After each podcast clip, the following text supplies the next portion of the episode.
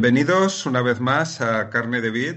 Hoy eh, vamos a hablar de un tema que es, eh, digamos, muy importante en el mundo virtual que vivimos, que es el de la comunicación por YouTube y además la comunicación vinculada a una de las facetas de nuestra vida virtual con más potencia en estos momentos, que es la, la de los videojuegos.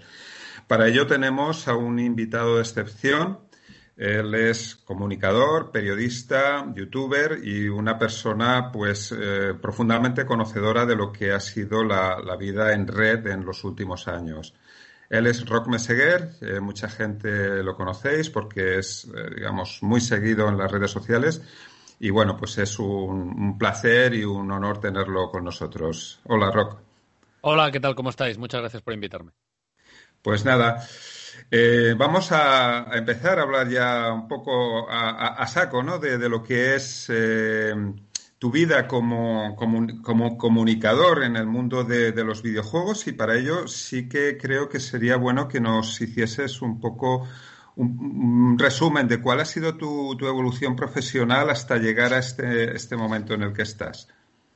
Uy, vale, a ver, esto es como cuando a mi mujer le preguntan, ¿qué hace tu marido? Eh, a ver, esto requiere, sí, cierto, cierto resumen. Bueno, pues yo me licencié en Ciencias de la Información, o sea, soy periodista hace un montón de años, 20 años yo creo. Y bueno, empecé a trabajar de periodista, sobre todo periodismo deportivo, que es lo que a mí me gustaba. Tuve la suerte de poder entrar en la, en la ACB, en la, concretamente en la página web acb.com de la Liga de Baloncesto. A mí me gusta mucho el baloncesto. Y ahí estuve muchos años. Luego en 2010 eh, se me ocurrió empezar a subir vídeos a YouTube porque me apetecía y porque me gustaban los videojuegos y a nadie de mi entorno le gustaban, entonces quería compartirlo con alguien. Y, bueno, yo siempre pruebo cosas y que si un blog, que si no sé qué, siempre he probado cosas y esta pues salió bien. Y salió también que al cabo de tres años tuve la oportunidad de dejar mi trabajo para dedicarme enteramente a YouTube y, otras cosas, en este caso con, a través de un programa de televisión que se llamaba Fiesta Suprema en la 2. Y era incompatible con mi trabajo, entonces dejé mi trabajo. Y desde entonces pues he seguido haciendo muchas cosas, principalmente contenido en Internet, pero no solo. También doy clases, eh, charlas, formaciones, trabajo con en la radio, en fin, intento hacer muchas cosas diferentes con NBA eh, presentando su programa semanal, con 2K, eh, la empresa que hace el videojuego NBA 2K, también presentando su programa. Y bueno, un compendio de cosas que al final pues me permiten ir tirando y, disfrutando de lo que hago. Vamos, eres un comunicador nato, ¿no? En un sentido general de la palabra. Sí, sí. A mí me da un poco de apuro porque me parece una palabra como un poco grande, ¿no? Comunicador, como, no sé, eh, como, si no, como si no comunicáramos todos, ¿no? Es una palabra que, siempre, bueno, me incomoda un poco, pero sí, supongo que sí, supongo que me dedico a, comunicar cosas y de hecho creo que eso es lo que hacen los periodistas, ¿no? Yo no veo tanta diferencia entre un periodista y un youtuber. Esencialmente lo que haces pues es interpretar la vida a través de tus ojos y de tu experiencia, de tu posición y explicarla a otra gente a la que le puede interesar de una forma amena y, y constructiva y bueno, pues eso es lo que hago. Intento Creo que la forma en la que veo las cosas puede ser interesante por varios motivos y lo cuento. Ahora lo estoy contando pues en directos en Twitch, pero también de, muchas otras formas y, bueno, eso, eso es lo que hago, así que sí, supongo que sí. Sí, hombre, yo, yo lo digo más en el sentido, claro, no solo en el profesional, ¿no? Eh, claro, ya trabajar, trabajar, ganándose la vida con la comunicación, sino en el sentido de que en los últimos años, pues todos hemos asistido a un crecimiento de lo que es el, ecosistema de medios de comunicación, algo que por otra parte ha supuesto una crisis para los medios tradicionales. y, tú, digamos, mm, te has adaptado, yo creo que genial, en el sentido de que eh, tocas todos los palos de una forma eh, muy armónica y muy complementaria, ¿no? Y creo que eso es un modelo de referencia muy interesante para lo que es la evolución profesional en la comunicación hoy en día. Sí, yo no diría tanto que yo me que yo me he adaptado, sino que como que la adaptación ha venido a mí, ¿sabes? O sea, quiero decir, yo he hecho lo mismo que hacía siempre y he tenido la suerte de que eso encajaba mejor, ¿no? Yo nunca nunca he sido una persona de marcarme un objetivo y hacer todo lo posible para llegar a ese objetivo y decir, bueno, yo quiero ser periodista y voy a subir escalones hasta ser el director de la sección de deportes de un periódico. Nunca, nunca he sido así.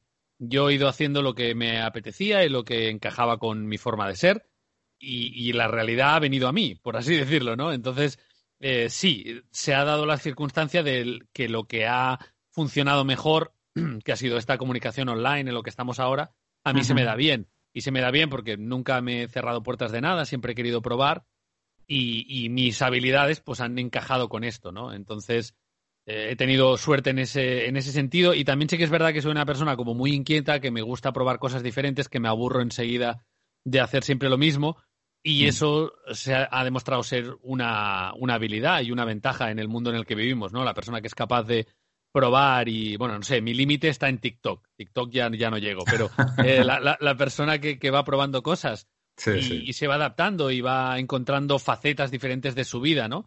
Que, que, pueden encajar con eso, pues, pues tiene un premio y en este caso yo he tenido suerte en eso, sí. Muy bien. Y llegados a, lo que es esa evolución que comentabas antes, ¿cuál, ¿cuál, es el punto de inflexión? O sea, en aquel en que tú ves que los videojuegos ya empiezan a tener mucha más importancia en tu vida profesional y decides dar el salto. ¿Qué es, digamos, esa situación crítica que tú vives? ¿La podrías describir más o menos? Ah, bueno, yo creo que no hubo un momento. Tuve mucha suerte también en, ACB porque mi, jefe de entonces, Manuel Carreras, eh, fue muy comprensivo y me dejó alternar las dos actividades durante bastante tiempo y de forma muy flexible. Me acuerdo, pues, la primera vez que hice un viaje de videojuegos, que fue a Montreal, gracias a Ubisoft, para probar Far Cry 3 y. ¿Cuál era el otro? Far Cry 3 y Assassin's Creed tres, creo también. Entonces, eh, bueno, pues eso era, me perdí un jueves, un viernes, un sábado de trabajo y, mi jefe me dijo que, ningún problema, que lo hiciera y, de hecho él eh, vio el potencial, me dijo, oye, esto mm, te está yendo bien, pero por algún motivo, algo estarás haciendo bien, cuando una cosa funciona hay que seguir por ahí y él me lo decía, me decía, no, tú sigue tu, instinto y, y, lo que funcione, ¿no? Entonces, durante, durante tres años estuve alternando ambas cosas gracias a, a esa situación. Y yo creo que no, no, hubo un momento, fue como que se fue cocinando la situación. Cuando empiezas a ganar dinero, cuando te pagan dinero por hacer vídeos, cuando te pagan dinero por ir a sitios, cuando, cuando ves que una empresa multimillonaria quiere anunciarse en tu canal, entonces ahí tú que ya, o yo que ya tenía experiencia empresarial, dije, bueno, aquí está pasando algo, ¿no? O sea, que Electronic Arts me pague dinero por hacer un vídeo promocionando su juego en mi canal, quiere decir que mi canal tiene valor, quiere decir que he hecho algo mm. bien o que el ecosistema ha cambiado, ¿no? Entonces eso me llamó la atención, pero, pero yo creo que el salto fue, fue fiesta suprema, cuando una productora, en este caso Zopa, vino y me dijo, oye, creemos en tu talento y queremos que presentes este programa y creemos que tienes madera para ser un profesional de la comunicación y ganarte la vida ya no solo en Internet, sino en la tele. Para la gente de mi generación, la tele seguía siendo, no sé si aún lo es ahora, pero seguía siendo algo más, ¿no? Para los chavales, ¿no? Pero para mí la tele era, cuidado, la tele, ¿sabes? Ya no es hacer el gracioso en Internet, es la tele, ¿sabes?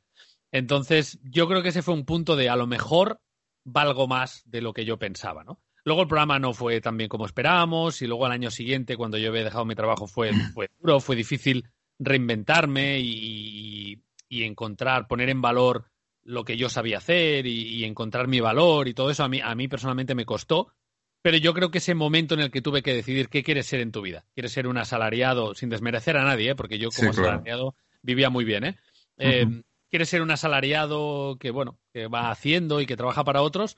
¿O quieres tomar las riendas de tu vida? Eso me dio mucho miedo, pero sentí que era algo natural para hacerlo y lo hice y, bueno, y fue bien, ¿no? Ese cambio, a mí, a mí me cambió mucho la vida eso, me, me cambió mucho el, el, esquema mental mío de lo que yo sabía hacer, de lo que yo podía hacer, de mi potencial. Como digo, nunca he sido una persona ambiciosa, nunca he sido alguien que, que haya luchado por las cosas, simplemente he ido haciendo lo que a mí me, me apetecía y me encajaba y me salía bien.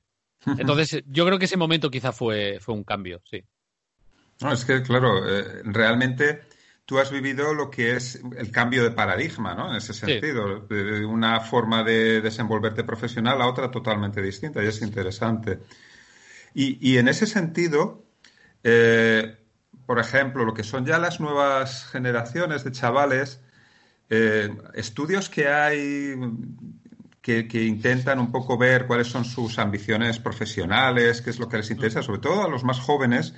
Lo que muchos chavales manifiestan es que quieren ser youtubers. Eh, ¿a, ti, ¿A ti qué te sugiere esto?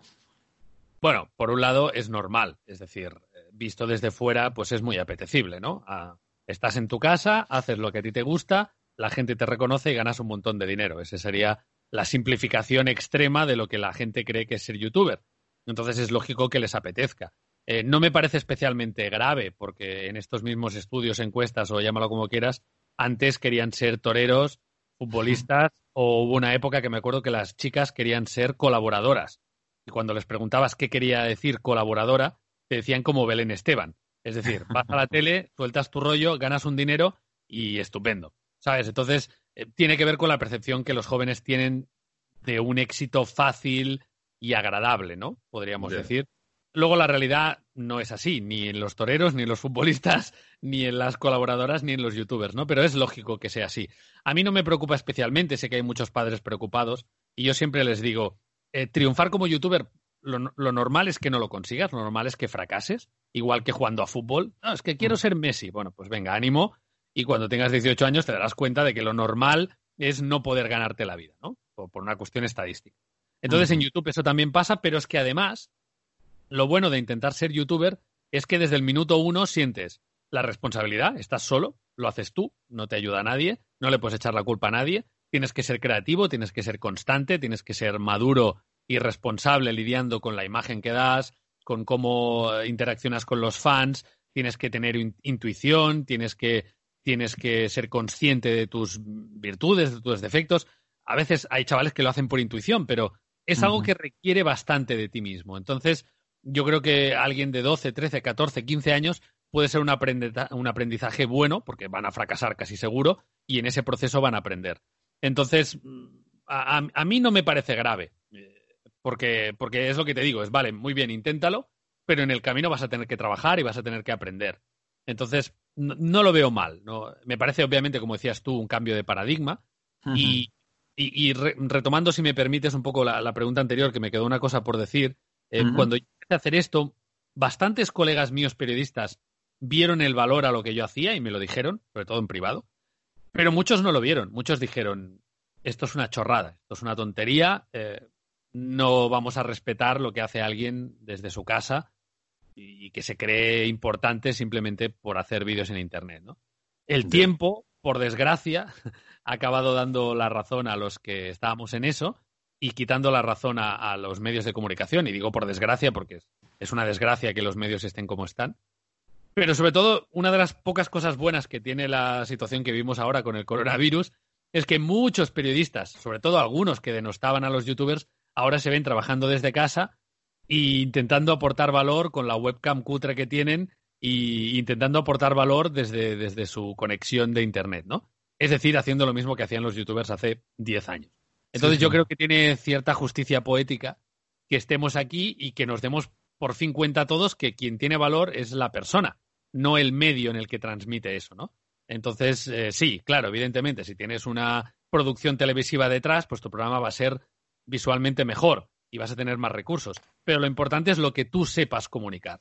Y eso se ha visto en, gente como, como Anthony Daimiel, como Julio Maldonado, Maldini en el fútbol, como, como Iker eh, Jiménez, si me, si me permites, porque él entendió, es de los pocos que entendió enseguida que lo importante era él, era su figura, no en la plataforma en la que estuviera. Y yo creo que los que entendieron eso eh, evolucionaron más rápido. No eres más importante porque estés en el país. No tienes más razón porque estés en la SER. Eres bueno si eres bueno. La plataforma es lo de menos. Y eso lo hemos ido entendiendo todos con el paso del tiempo. Sí. A mí me viene a la mente eh, un caso que supongo que conocerás porque te gusta mucho el baloncesto, de un periodista, eh, digamos, de tradición superclásico, que, que es Ramón Trecet. Y, Ramón, eh, de estar en Radio Nacional, etcétera, en los últimos años estaba en, Amazon eh, comentando baloncesto, que de alguna forma él mantuvo su valor personal pasándose a la red, cuando ya pues supongo que se había jubilado y tal. Sí, claro, Ramón Trecet, bueno, tiene, tenía y tiene todos los ingredientes para ser un buen youtuber, ¿no? Eh, es decir, igual que lo hubiera sido Andrés Montes, por ejemplo, en su momento, ¿no? Son gente, pues, digamos, que tienen valor por quiénes son, no por dónde están. Obviamente, si estás en una plataforma mayor, pues te va a ver más gente. Obviamente, Ramón Trecet, cuando estaba en la 2, pues tenía mucha más repercusión, porque prácticamente era la única televisión que emitía deportes. Entonces, pues obviamente tienes más repercusión. Pero el carácter y el valor personal está ahí. Y mucha gente ha seguido a Ramón Trecet, o a Daimiel, o a Maldini, o a Gonzalo Vázquez, vayan donde vayan porque les gusta la persona. y ese es el cambio que hemos vivido. La marca personal es más importante que el medio. Eso es lo que una de las cosas que nos ha aportado Internet. Los que han tenido las habilidades para hacerlo y la visión para hacerlo, pues les ha ido mejor y los que no, pues les está yendo peor. Sí, sí, la verdad es que es, eh, así de contundente la, idea y la, y la, realidad. Y otra, otra cuestión que te quería plantear, porque bueno, este podcast, eh, como habrás visto, pues va sobre lo que es nuestra faceta de vida virtual y, en ese sentido, yo imagino que tu, vida pues, ha ido recorriéndose hacia ese entorno virtual profesional en el sentido de que tu, tu actividad se desarrolla en, lo virtual. ¿Y cómo, cómo, has un poco organizado ese, esa transformación, si es que piensas que la ha habido? ¿Si ha, ha ido creciendo, sigue creciendo? ¿Cómo, lo ves esto? Em, pues de forma bastante orgánica. Como digo, no, no, le, no planifico mucho. Luego sí le doy vueltas a las cosas para analizarlo y creo que eso me ayuda luego, pues cuando doy clases y todo eso, a, hacer el análisis a posteriori. Pero no hago mucha planificación. Entonces, la parte virtual siempre ha estado ahí. O sea, yo pasé, bueno, yo y todos, ¿no? Pero pasamos de, de yo qué sé, en el 98, en la facultad, pues era el único sitio donde me podía conectar a internet prácticamente, porque había unos ordenadores ahí en la biblioteca que tenían internet y el Netscape y todo eso. Sí. Y pasé de eso a, en 2003, ganarme la vida escribiendo en una web. O sea, e, e, esa fue mi evolución y la de mucha gente. Entonces, como yo ya trabajé desde siempre con la web, eh, escribiendo en internet, etcétera, y, con una redacción que era virtual, porque cada uno estábamos en nuestra casa, eh, estaba Paloma, Paloma eh, Canosa en Madrid, estaba Dani Barranquero en, Málaga, estaba Paloma Lo de Molina en Barcelona. Bueno, eh, fue como muy natural para mí. E, e, es decir, no, nunca me había planteado esa diferencia entre trabajar online y trabajar presencial, ¿me explico? Es decir, mi trabajo lo hacía donde lo hacía y se publicaba donde se publicaba. Y, para mí no fue, no fue algo, no sé, no fue algo que nunca me haya planteado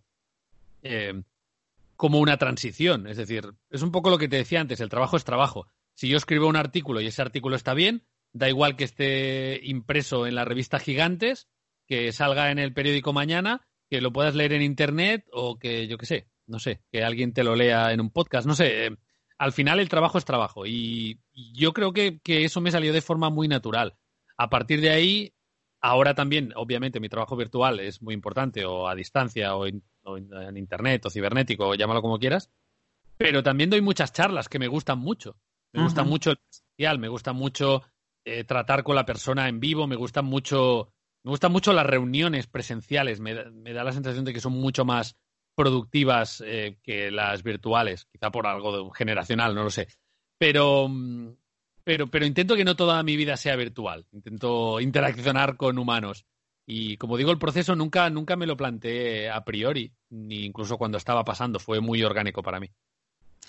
Es interesante, eh, sobre todo porque, claro, eh, si, si, valoramos el valor, eh, digamos, económico que aporta tu actividad profesional, se supone que por una parte el alcance porque de alguna forma te has internacionalizado por todo lo que nos cuentas antes y, por lo que es tu público, porque claro, tu público, eh, tus followers en los distintos canales que usan son mm, de muchos países, ¿no? Mm. Entonces, eh, por una parte, yo creo que tu esfera en cuanto a actividad profesional virtual ha crecido, viene creciendo en ese sentido que te comento, pero tu vida cotidiana no necesariamente, lo cual pues me parece interesante valorarlo, ¿no?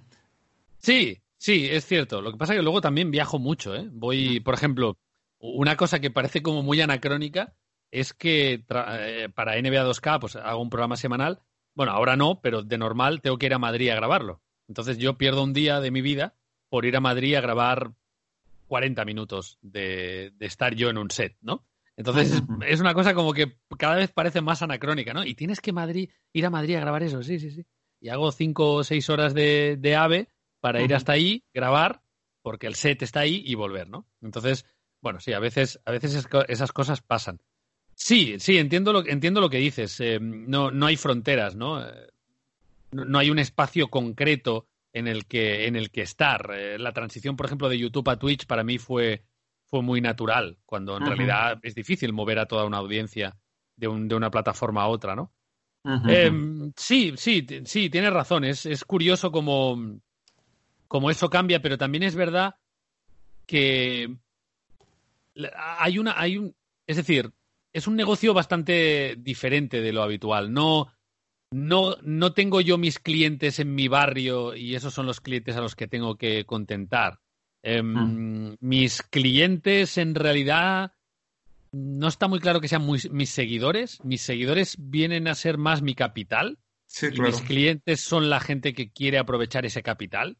Entonces es muy raro porque si yo te explicara de dónde vienen mis ingresos y el porcentaje de cada ingreso, em, lo que sería directamente monetizar visitas, y seguidores míos pagando por mis productos, por así decirlo, eso sería a lo mejor un 15% de mis ingresos. Luego hay un 40 que probablemente son encargos profesionales, que en cierta forma también es aprovechar mi base de seguidores, pero tampoco, ¿no?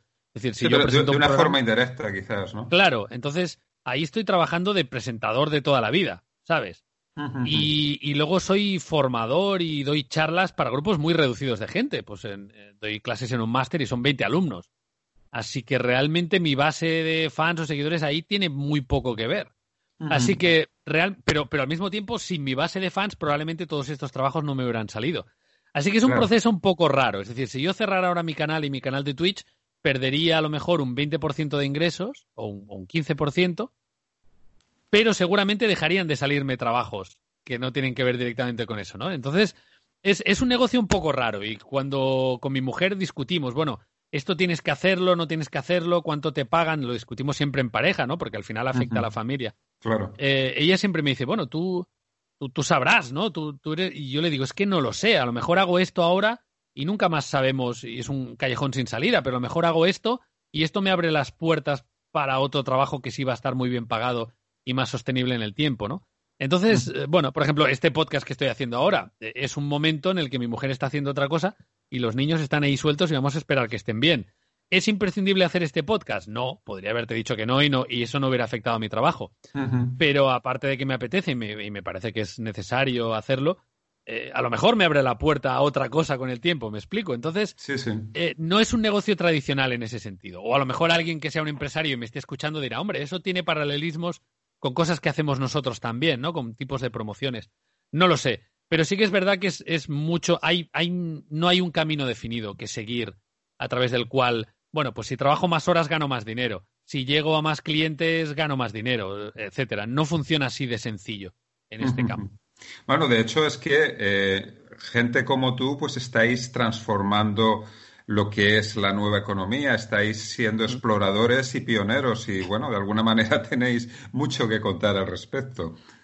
Sí, sí, además, eh, cuando doy, clase de, doy clases de marketing online, sobre todo la parte de creación de marca personal, marketing con influencers y tal, y siempre les digo, eh, no hay libros para esto. O sea, no hay libros porque no ha dado tiempo, o sea, hay muchísimos libros, pero quiero decir, no hay libros que sean referentes y que tengan la verdad, porque la verdad está cambiando. O sea, realmente sobre la marcha. O sea, el día que Instagram copia Snapchat, pues, pues todos nos sorprendemos y resulta que eso cambia todo. El día que sale TikTok, veremos qué hace TikTok, veremos cómo evoluciona, veremos cómo funciona la monetización en YouTube, si irá hacia arriba, si irá hacia abajo, no lo sabemos. Y eso cambia muchas cosas y estamos aprendiendo todos sobre la marcha. Y eso tiene cosas buenas y cosas malas. Pero mis alumnos de marketing muchas veces me dicen, bueno, Rock, pero ¿nos puedes dar un truco que funcione siempre? ¿Sabes? En plan, o sea, tú dime lo que tengo que hacer para triunfar. Y yo digo, es que no, es que no va así. Bueno, ya, pero algún truco habrá si yo le meto dinero. Es que es que es que no va así. La mentalidad de, hay cosas de marketing que siguen siendo vigentes, pero hay muchas otras que han cambiado. Estamos en, neuromarketing, estamos en, la, en la era del click, eh, pero ya no. Estamos en la era de la retención, estamos en la era del big data, pero tampoco porque luego viene alguien y hace algo que no tiene nada que ver eh, y lo rompe todo. Luego viene el Rubius y se ríe del big data y nadie lo vio venir, ¿sabes? Eh, no sé, estamos en un mundo muy cambiante que a mí me parece apasionante y que me encanta, eh, pero que para los teóricos es, una pesadilla. Claro. Y, mira, precisamente de todo lo que estás hablando ahora, que yo te quería, te quería comentar, porque enlaza con lo que decías antes de esa visión del youtuber como una profesión cómoda para ganar mucho dinero y tal, que evidentemente con todo lo que estás contando, pues eh, se va, digamos, disolviendo esa, esa leyenda, ¿no? Eh, y en ese sentido, eh, realmente lo que da la sensación, y lo que yo entiendo antes incluso de que me lo contases, de tu actividad, es que es una actividad muy intensiva y muy intensiva en el uso del tiempo, ¿no? Porque, por ejemplo, jugar a videojuegos lleva mucho tiempo. Y luego preparar toda la, comunicación que, que, tú llevas pues, por todos los canales y todas las actividades ¿Cómo, gestionas tu tiempo para poder controlar toda, toda esta maraña de actividades? Pues es, buena pregunta, no, no es fácil. Em, en, mi caso yo había hecho todo un trabajo de, a ver cómo lo cuento, de, higiene mental, de salud mental, porque con, con 20 años tuve problemas de, ansiedad y etcétera, y tuve que, y tuve que hacer un poco de higiene para, para poder vivir bien. Entonces yo he intentado compartimentalizar. Bueno, eh, sí, poner en compartimentos todas mis actividades y que mi cabeza se centre en lo que estoy haciendo y no se preocupe por lo que hay después, porque si no, no podía vivir.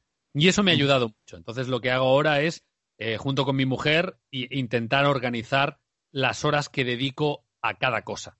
Y, y, entonces yo, pues cuando hago un directo, pues esas horas son sagradas y luego por la noche hago algo. Ahora está más, siendo más difícil con la cuarentena, pero de normal yo que, lo que intentaba era hacer toda mi actividad en las horas en las que mi familia estaba fuera de casa, en el cole, y, ya está. Y entonces cuando venían, pues guardar un tiempo para ellos, obviamente, y para las cosas del día a día, y luego cuando se iban a dormir, pues mi, mi rato de divertirme jugando a videojuegos, ¿vale? Porque cuando trabajas es más difícil divertirte. Entonces he intentado tener una estructura como muy cerrada, pero, pero también es verdad que los youtubers que tienen más éxito eh, tienen los horarios pues totalmente destrozados. Porque, como dices tú, jugar a videojuegos requiere mucho tiempo, jugar bien a videojuegos o probar todos los videojuegos o tener una opinión o avanzar en un videojuego requiere muchas horas. Y luego realmente la comunicación en Internet, la presencia en Internet no tiene horarios y no tiene límites. Puede ser como Paula Gonu y poner 25 historias al día en Instagram y la gente no se da cuenta de cómo eso te consume. Porque no solo son horas de trabajo, de encerrarte a trabajar, sino que eh, te estás exponiendo. Estás, eh, estás exponiendo una parte de tu vida, la estás compartiendo y eso puede ser muy bonito, pero también consume mucho, porque no digo que finjas, pero enseñas una parte de ti. Y, eso cuesta, eso genera, es como, es como la gente que trabaja de cara al público, por ejemplo, eso se, entiende bien. Cuando trabajas de cara al público te, te consume más que trabajar a tu ritmo en tu oficina. Pues esto es lo mismo, cuando trabajas de cara a Internet, eso te consume más. Entonces, yo intento ser muy disciplinado por una cuestión logística de que bueno, pues cuando estoy trabajando me aíslo, entonces, bueno, los niños requieren atención, quiero estar con mi pareja, em, no puedo hacer ciertas cosas a ciertas horas porque, porque en mi casa no se me permite eso, porque el espacio no da para todo, entonces eso te, te obliga, ¿no? Pero la gente que vive solo y que no tiene ese tipo de responsabilidades, pues puede ser muy duro, puede ser muy duro porque además los videojuegos están diseñados para ser adictivos, es decir, están diseñados para que sigas jugando y también hay que decirlo, tu presencia en Internet también. Las propias redes están destinadas, están diseñadas literalmente para que te quedes el máximo tiempo posible, pero si además te va bien, si además cada vez que hables, que abres un directo, la gente te dice lo fantástico, lo guapo, lo maravilloso que eres, pues eso es adictivo también. Y yo tengo cierto conflicto con eso, porque uno de los momentos más felices de mi día es cuando enciendo el directo. Y eso es raro. Entonces ya mi, mi, cerebro me dice, cuidado, eso es raro. Entonces estoy intentando que no sea una medida de evasión de la realidad, ¿no? Que no sea meterme en una burbuja en la que todo el mundo me va a decir lo fantástico que soy, ¿sabes? Y que eso no compense mi vida real, ¿sabes? Intento, intento eh, tener los pies en el suelo, intento apreciar lo que tengo cerca, me explico, pero, pero es un trabajo que requiere de esfuerzo diario. Y sé que todo eso, a alguien que trabaje 10 horas metido en un taxi le parecerá pues privilegios del primer mundo y seguramente lo sean, pero creo que es importante explicar también la parte negativa de este trabajo que tenemos. Si no vigilas, eh, te puede consumir. Y hemos visto, pues el Rubius hizo un vídeo básicamente describiendo un ataque de ansiedad y no sé si una depresión, pero casi. Eh, otros youtubers, influencers han descrito depresiones. Eh, bueno, está ahí y está bien que se sepa para que el próximo que llegue lo tenga en cuenta antes de sufrir por ello, ¿no? Sí, es que además retomo un poco lo que hablábamos antes. Esta forma de trabajar es absolutamente novedosa. No hay precedentes de esta dinámica de comunicación, gestión de contenidos, eh, atender decenas, por no decir miles de personas que te requieren, no lo sé. Es que para mí creo que no hay en, la historia reciente nada que se parezca a esto. No, no, además, em, yo qué sé, hay otras cosas muy duras, como yo qué sé, ser una estrella del fútbol, pues ya hemos visto que también puede destrozar la vida de mucha gente, ¿no? Pero cuando tú eres Messi eh, y tienes 16 años y eres muy bueno, pues tienes 25 ejemplos de futbolistas o 200 ejemplos de futbolistas que han pasado por ahí y te pueden contar lo que hay que hacer. Cuando nosotros empezamos, no había nadie. No sabías si lo que te pasaba a ti era normal o no. Y de hecho teníamos la broma de que cuando nos reuníamos varios influencers, siempre hablábamos de lo mismo, porque eran cosas que no podíamos hablar con otra gente porque la otra gente no las entendía. Porque eran nuevas, como tú dices, ¿no? Entonces hemos ido aprendiendo sobre la marcha y, es algo que, bueno, que consume y que, y que, y que tienes que vigilar y que tienes que ir con cuidado. Y ahora, por suerte, cada vez hay, hay, hay más hojas de ruta que seguir, hay más ejemplos buenos y malos para seguir. La principal diferencia me la, me la hizo ver, me la hizo notar eh, Santi Millán, que, eh, bueno, he tenido relación con él y él me decía, dice, yo soy famoso, pero yo soy famoso porque salgo en cosas que le gustan a la gente. O sea, yo salgo en una serie y soy famoso por la serie. Yo salgo en un programa y soy famoso por el programa. ¿Sabes? O sea, no soy famoso desde mi casa cuando nadie me conocía. No quiere decir que no haya trabajado, pero él me decía, vuestra fama os la habéis ganado vosotros. Y eso tiene mucho mérito. Él decía, yo no, no desprecio a los influencers, sino al revés, porque veo que tienen más mérito al ser famosos, ¿eh? si hablamos puramente de fama, no hablamos de talento artístico, ¿no? Decía, la principal diferencia, y por lo cual yo no os envidio, es que cuando a mí la gente me insulta, me da igual. Yo no necesito estar en redes. Yo cierro internet y ya está, bloqueo a alguien y me da igual. Yo tengo un agente, un representante que me dice, oye, que tu serie ha ido mal. Y yo digo, pues, pues qué lástima, ¿sabes?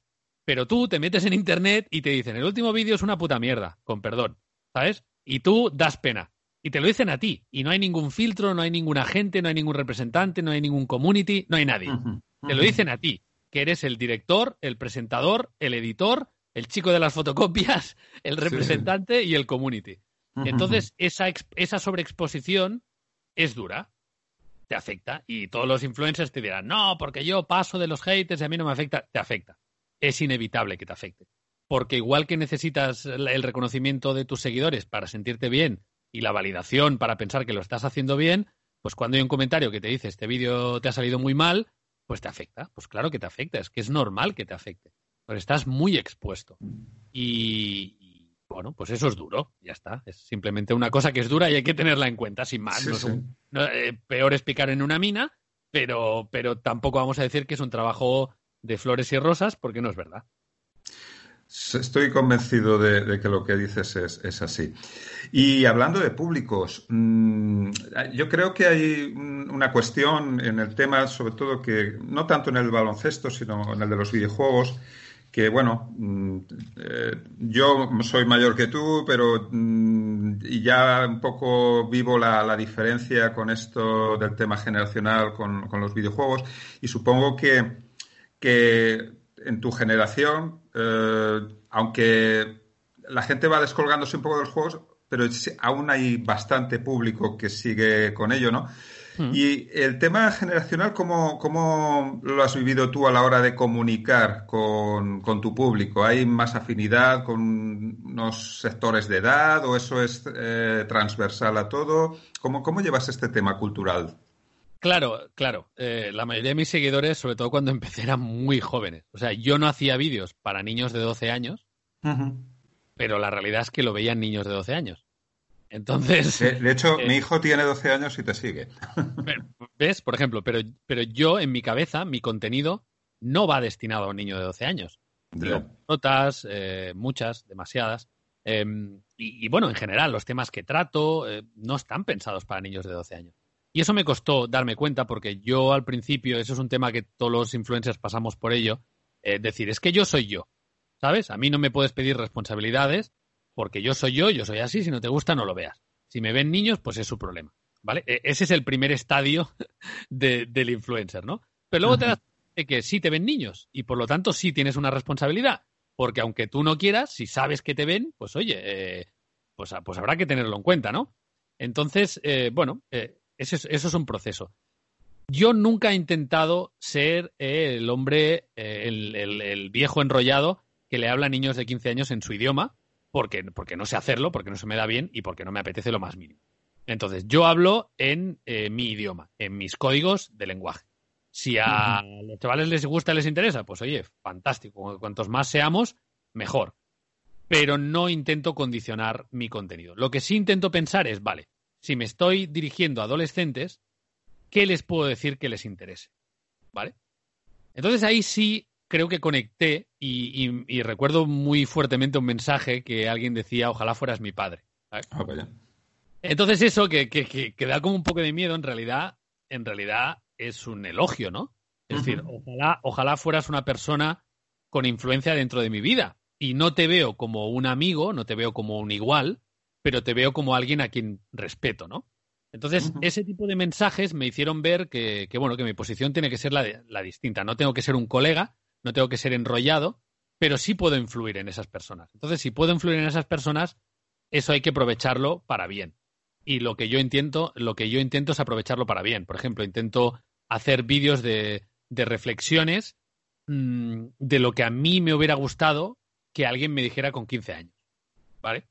Entonces, yo intento decir, pues, pues yo qué sé, una cosa que, me pareció muy acertada era decirle a los jóvenes, eh, va a ir bien, ¿vale? O sea, tienes un montón de dudas, estás sufriendo, pero va a ir a mejor, ¿vale? O sea, la vida probablemente va a ir mejor y lo estás haciendo bien y muchas cosas que ahora te parecen una chorrada, eh, luego en la vida te van a servir y, no, te preocupes en, demasiado. el, mundo no se va a acabar porque tengas 15 años, ¿no? Y eso es una cosa que a mí me hubiera gustado que me dijeran, ¿sabes? Cuando yo elegí la carrera en la selectividad y tal, para mí eso era lo más relevante de mi vida, ¿no? Y luego con el tiempo se ha visto que, bueno, yo quería estudiar comunicación audiovisual, no saqué la nota, eh, saqué, me metí en periodismo y me ha ido bien y, he acabado haciendo comunicación audiovisual en cierta forma, ¿no? Entonces, bueno, yo qué sé, eh, ese tipo de mensajes. Entonces eso es lo que intento. Intento, intento, no intento ser uno de ellos, pero sí conectar, ¿no? También entrené muchos años, entrené a gente joven durante muchos años en baloncesto y eso también me ayudó, ¿no? A decir, no soy como tú, pero podemos conectar. Por otro lado, también doy voz a mucha gente que eh, tiene mi edad y tiene críos y dice, pues está bien también validarse un poco y ver que con 40 años puedes disfrutar de los videojuegos y no pasa nada, ¿no? Entonces, un poco como que apelo a esos dos grupos. Sí que es verdad que llego a mucho, mucho, mucho a chicos y muy poco a chicas, y eso es una espina clavada que me gustaría cambiar, pero que aparentemente no soy capaz de hacerlo. es, curioso, ¿no? Eh, porque claro, eh, lo que describes es eh, el cómo orgánicamente se te va configurando un público mm, que de alguna manera tú no has elegido, que te ha elegido a ti. Exacto, exacto. Y, entonces mantienes una relación interactiva con ellos, ¿no? Es, es interesante esto. Sí, te da un poco la imagen de cuando ves quién te sigue y por qué, te das cuenta de la imagen que estás proyectando. Y eso es muy curioso porque todos tenemos una idea de nosotros mismos, que todos somos tolerantes y fantásticos y maravillosos y, nadie es racista y, todo, y todo es fantástico hasta que te das cuenta de que la gente tiene otra percepción de ti y a lo mejor tiene otra percepción de ti porque tú no eres como tú crees que eres. ¿Sabes? Y eso a mí, eh, hacer vídeos en YouTube me ha ayudado a darme cuenta de que la imagen que proyectaban no era la que yo quería, probablemente porque yo no era la persona que yo pensaba que era. Entonces, em, si solo me siguen tíos, y sobre todo al principio, mucho tío muy machirulo y tal, sobre todo al principio, a lo mejor es que yo estoy proyectando esa imagen. Y si proyecto esa imagen, a lo mejor es que soy un poco así. Entonces, si no quiero ser así, que en mi caso yo no quiero ser así, pues he ido cambiando. Muchos se han ido porque ya no se han visto representados, pero también han llegado otros, ¿no? Entonces, mm, a mí me ha ayudado a, definirme como persona, la persona que yo quiero ser. Esos espectadores han sido como un espejo, ¿no? Y en lugar de centrarme en, ay, los ofendiditos, mira, es que claro, es que mira la gente. Es decir, bueno, igual la gente que opina sobre mí, igual tienen algo de razón, ¿no? Y ese proceso a mí me ha ayudado. Y veo vídeos de cuando yo empezaba, el 2011, 2012, y no los haría ahora. Y creo que ha sido un crecimiento personal y creo que eso es bueno. Es muy interesante. Y respecto a lo que es la comunicación en el tema de videojuegos, mm, yo lo que, lo que observo, así digamos a, grandes rasgos, aunque pueda haber evidentemente excepciones, es que eh, ha crecido muchísimo, pero de una forma inmensa eh, a través de Internet, pero en los medios tradicionales, tanto escritos como audiovisuales, no, no termina de calar. Mm, ¿Tú piensas que esto puede evolucionar de, una, de alguna forma que esto cambie o, piensas que no, que no va a tener solución? Sí, sí y no. Es decir, yo creo que el problema es que eh, los videojuegos no han sido mainstream, en el sentido más amplio del término, hasta los últimos 10 años, prácticamente. Eh, a pesar de mover mucho dinero, no era algo mainstream. La gente, los que jugábamos a videojuegos, estábamos en un armario virtual eh, y nos daba, nos daba reparo salir porque qué pensarán. Y cuando salimos del, del armario, que la gente me, perdone por la comparación, porque sé que no es lo mismo, eh, pues eso, salir del armario desde un punto de vista de preferencias sexuales, ¿no? Pero bueno, que la gente, para entenderlo. Armario cultural. Exacto. Cuando salimos de ese armario nos dimos cuenta de que éramos un montón y de que éramos mayoría. Entonces dijéramos, hostia, pues, pues a lo mejor no, no, hay, no hay motivo para sentirse así, ¿no? Entonces, cuando eso pasó, cuando, cuando, el cuando los videojuegos fueron mainstream, resulta que los principales jugadores, que eran los jóvenes, ya no los medios tradicionales, porque no se veían representados y sobre todo porque tenían otra alternativa. Entonces ya los medios tradicionales, cuando han intentado hablar de videojuegos, los chavales es en plan, ¿para qué voy a ver eso en Antena 3 si puedo verlo en YouTube o puedo verlo en Twitch o puedo verlo en, en Reddit o, ¿sabes? Entonces ya esos, esos espectadores están perdidos, porque ya no van a ir a los medios tradicionales. Y eso refuerza a los medios tradicionales. ¿Ves, ves, ves cómo no tenemos que hablar de videojuegos? Porque cuando lo hacemos nadie viene. Entonces al final eh, ha ido un poco por ahí. ¿Cuál es la solución? ¿Qué es lo que va a pasar? Pues yo creo que el poste del mainstream se está moviendo. Por ejemplo, un programa como La Resistencia en Movistar, es un programa básicamente contracultural casi, ¿no? O sea, es un programa de Internet metido en Movistar. Yo creo que la gente de Movistar no son conscientes de lo que están emitiendo. Porque es como muy... Pero está funcionando. Entonces está moviendo espectadores hacia Movistar, ¿no? Es decir, lo mantienen porque les sale a cuenta porque están ganando espectadores. La vida moderna es otro programa de radio que no es un programa de radio, ¿no? Entonces yo creo que al final eh, Movistar, por ejemplo, que, es quien está apostando más por eso, va a tener un canal de eSports y van a ir ahí cuando fichen pues a Ibai o a los que están ahora teniendo éxito en los eSports. Entonces, digamos que el mainstream de Internet y el mainstream de los medios tradicionales se va a encontrar en un punto medio. Y ahí por ahí yo creo que se va a salvar. O el dinero de la tele se va a ir moviendo para pagar a los Ibais eh, de turno, ¿no? Entonces va a ir cambiando, pero nunca vamos a ver, yo creo, el país abriendo en portada con la final del Mundial de League of Legends. Yo creo que eso no va a pasar. Pero va a pasar que el país va a tener un apartado en el que va a hablar de eSports eh, pequeño ahí, que cada vez va a ser más grande y les va a acabar dando más dinero que la portada en papel. Eso es lo que tengo la sensación de que puede pasar. Mm. Es, interesante el, ejemplo que has puesto de, Movistar Plus con los programas, porque realmente lo que, lo que tú planteas ahí, y que creo que es la idea, es que mm, el, formato no tiene por qué ser el tradicional de los, de los medios, porque claro, los videojuegos hasta ahora se veían en los medios tradicionales eh, con un formato muy pasivo y evidentemente el, usuario de videojuegos y, y seguidor de canales en los que interactúa con los eh, youtubers, etcétera, eso no le interesa. Entonces, claro, yo creo que iba a haber una migración también de formatos, ¿no? Es interesante así. Sí, sí, sí, claro. Una cosa es el formato y otra es la plataforma. Ahí lo que se tiene que encontrar es el dinero, porque yo hablaba de la resistencia y la hmm. resistencia es básicamente un programa de YouTube, es un, es un canal de YouTube, hmm. pero, pero que vale mucho dinero, ¿sabes? O sea, que ningún youtuber se lo puede permitir porque vale dinero, ¿no? Entonces es encontrar eso, una televisión más barata y un YouTube más caro para que se acaben encontrando. Y cambiando de, tercio de lo que son los medios a lo que es eh, la academia, en el sentido de decir, eh, tú y yo, pues venimos, eh, tú tienes, digamos, una relación importante con el mundo de la, de la enseñanza, yo también. Y el tema de los videojuegos, pues es algo que empezamos ahora. En mi universidad, pues estamos contentos porque ya tenemos siete años un grado de, diseño y desarrollo de videojuegos y el tema, pues se le está prestando más atención. Pero en los estudios de comunicación en particular, eh, yo creo que, por ejemplo, a ti te han venido muy bien tus...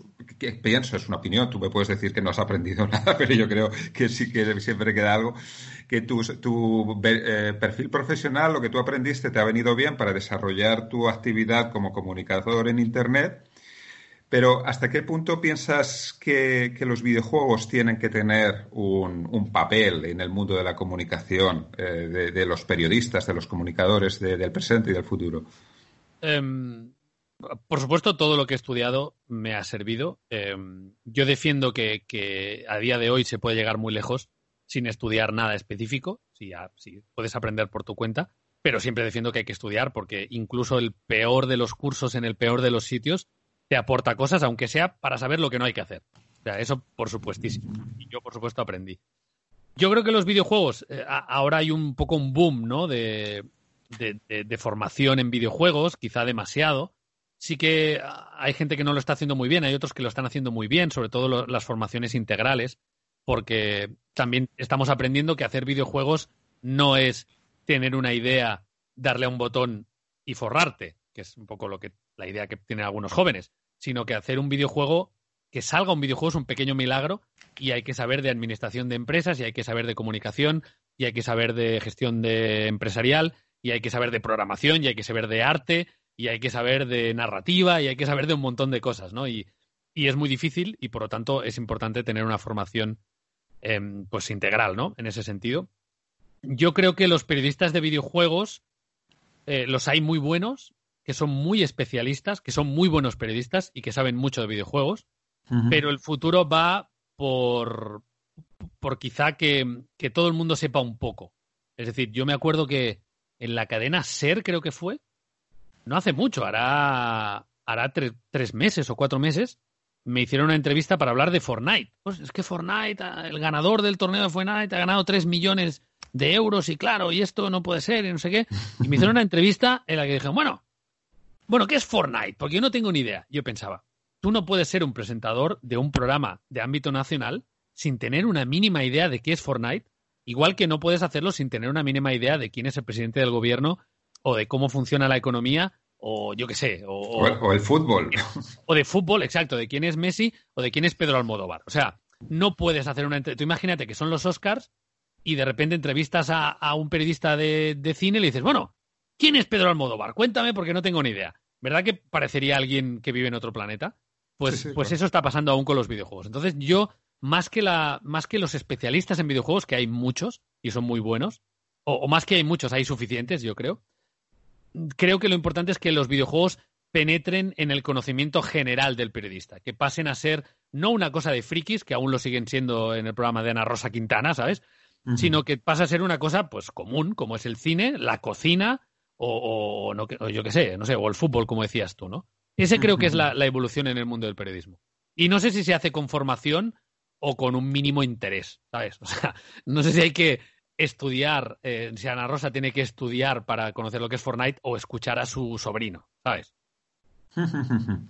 Sí, no, al final se trata de normalización cultural, ¿no? En el sentido de que ya no eh, se considere algo, como tú decías, de frikis, sino que hay una inmensa cantidad de la población que es algo que le interesa y en lo que ocupa su tiempo, ¿no? Que al final eh, lo que lo que es importante en la vida es en lo que ocupamos nuestro tiempo.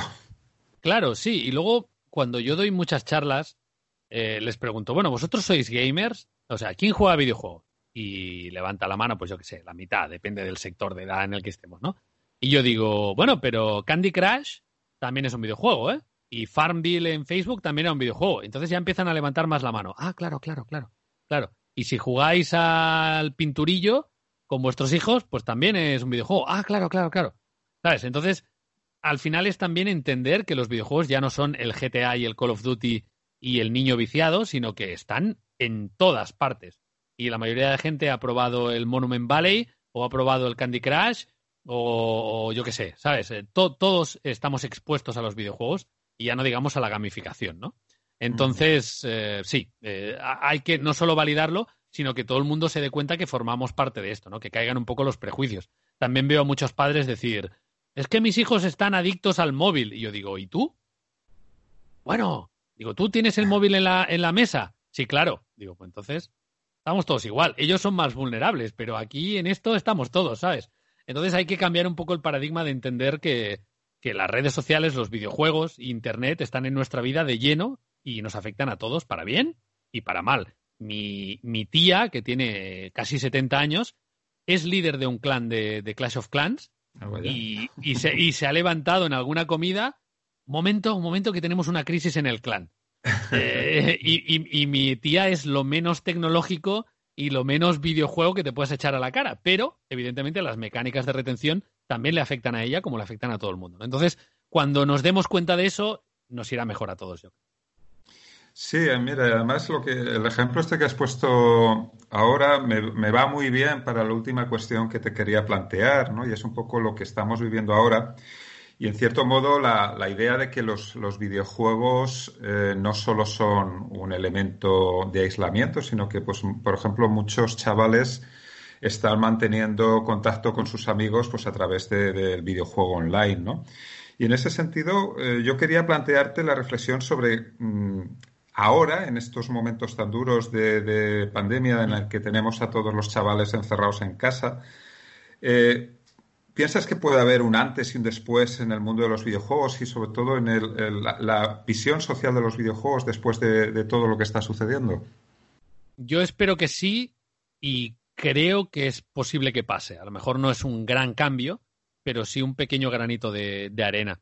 Eh, como decía antes, igual que el periodismo se ha dado cuenta de que puede hacer periodismo desde su casa y que los youtubers no son tan malos y no es tan fácil hacer lo que hacen, pues también puede pasar lo mismo con los videojuegos, ¿no? Em, yo creo que hay, hay mucha toxicidad en el mundo de los videojuegos, sobre todo competitivos, y, hay acoso cibernético y no podemos obviarlo. Pero hay muchísimos, muchísimos chavales, muchísimos con problemas de interacción social, con problemas de adaptación, con problemas, con problemas de interacción, que los videojuegos, en general Internet, pero también los videojuegos, les han servido para sentirse validados. O sea, yo tuve durante un un periodo muy breve de tiempo un equipo de eSports y yo tenía dos jugadores que no querían salir en cámara porque les daba mucha vergüenza su físico.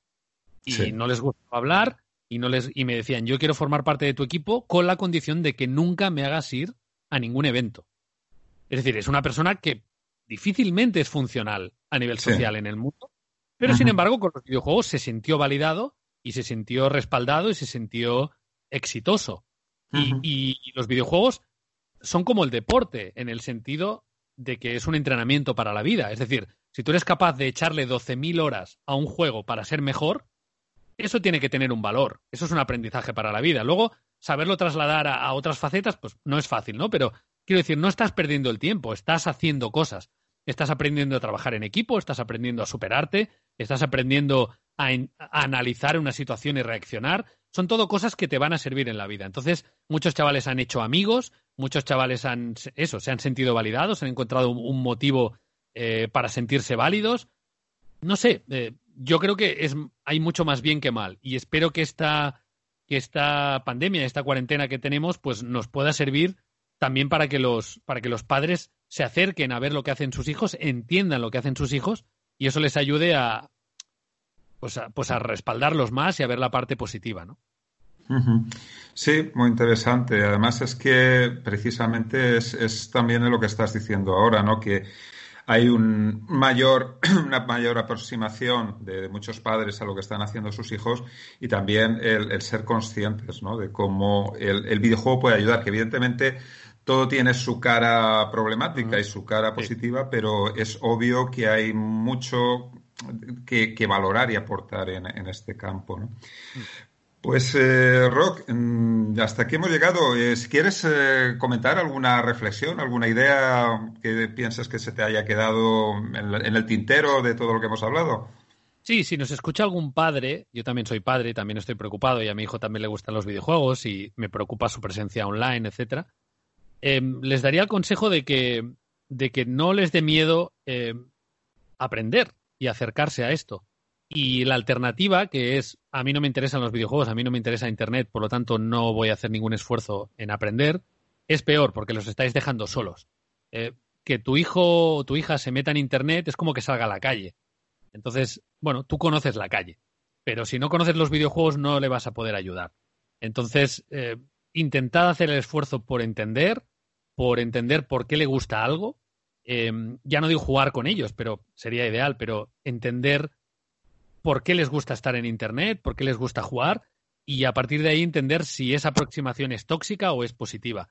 ¿Se sienten mejor cuando juegan? ¿Por qué? ¿Porque es una versión de la realidad porque su vida es miserable? ¿O porque están sintiendo eh, validados, etcétera, ¿no? Entonces, mm, juegan mucho porque son víctimas de unas mecánicas de retención perversas o juegan mucho porque son constructivos, porque aprenden, porque se sienten bien. Entonces, bueno, si no te acercas, no lo vas a saber. Si te acercas, lo vas a saber y les vais a poder ayudar a navegar en una situación que es nueva para todos y que es potencialmente maravillosa y potencialmente mm, perniciosa también. Eh, entonces, creo que es necesario que estéis ahí y creo que es necesario que, les acompañéis y que hagáis ese esfuerzo porque la alternativa es peor. Entonces, ese es el mensaje que yo siempre doy y que intento aplicar yo con, mis hijos y que si alguien está preocupado, que vea una oportunidad más que un peligro. Pues me parece un mensaje de, gran valor, Rock. Pues bueno, mm, ha sido casi una hora de una charla, yo creo que con muchas ideas estimulantes y bueno, te lo, te lo agradezco inmensamente. Yo creo que va a ser un, podcast eh, muy, muy aprovechado y, de mucho interés durante mucho tiempo. Así que mm, muchísimas gracias, Rock, por, por haber estado aquí conmigo y con los oyentes que, que tengan a bien escucharnos. Muchas gracias a ti por dejarme hablar, que está bien, que no siempre me dejan hablar y me encanta hablar, así que muchas gracias por, por y además por ir siguiendo la conversación, que tampoco pasa tan a menudo, así que me he sentido muy cómodo. Espero que le gustó mucho a la gente. Felicidades por el podcast y hasta la próxima. Muy bien, hasta muy pronto.